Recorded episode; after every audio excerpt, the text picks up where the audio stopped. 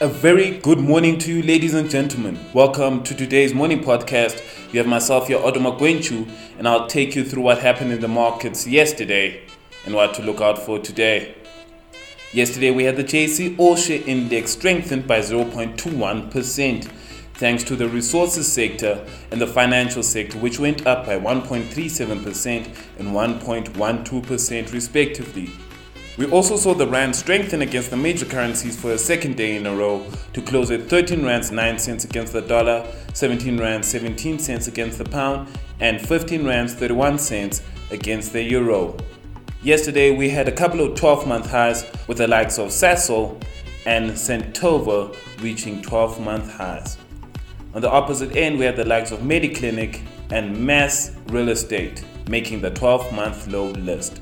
And in terms of economic data today at 11 a.m., we have manufacturing PMI numbers being released for South Africa, and at 2 p.m., we have total vehicle sales numbers being released.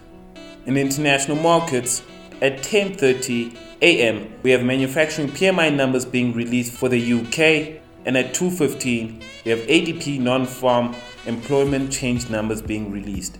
At 4 p.m., we have ISM manufacturing PMI numbers being released for the United States, at 4.30, we have crude oil inventory numbers being released. At 8 p.m., we have FOMC statement and federal funds rate numbers being released. In terms of earning numbers today, Pick n Pay and Tradehold are expected to release their earning results numbers today.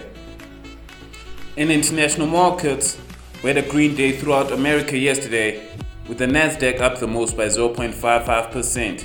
Positive day in the Eurozone as well, with the FTSE up the most by 0.62%. The time of this recording, the Nikkei is up by 0.7%, and the Hang Seng is steady, only down by 0.03%. In terms of interesting news that occurred yesterday, the Trump administration is looking to raise its tariffs that it's already implemented on China by a further 10%. This move by the US has forced China to come back to the negotiation table and restart talk and restart talks on trade to avoid a full-blown trade war. That is all for today's morning podcast, and as always, may you have a profitable day.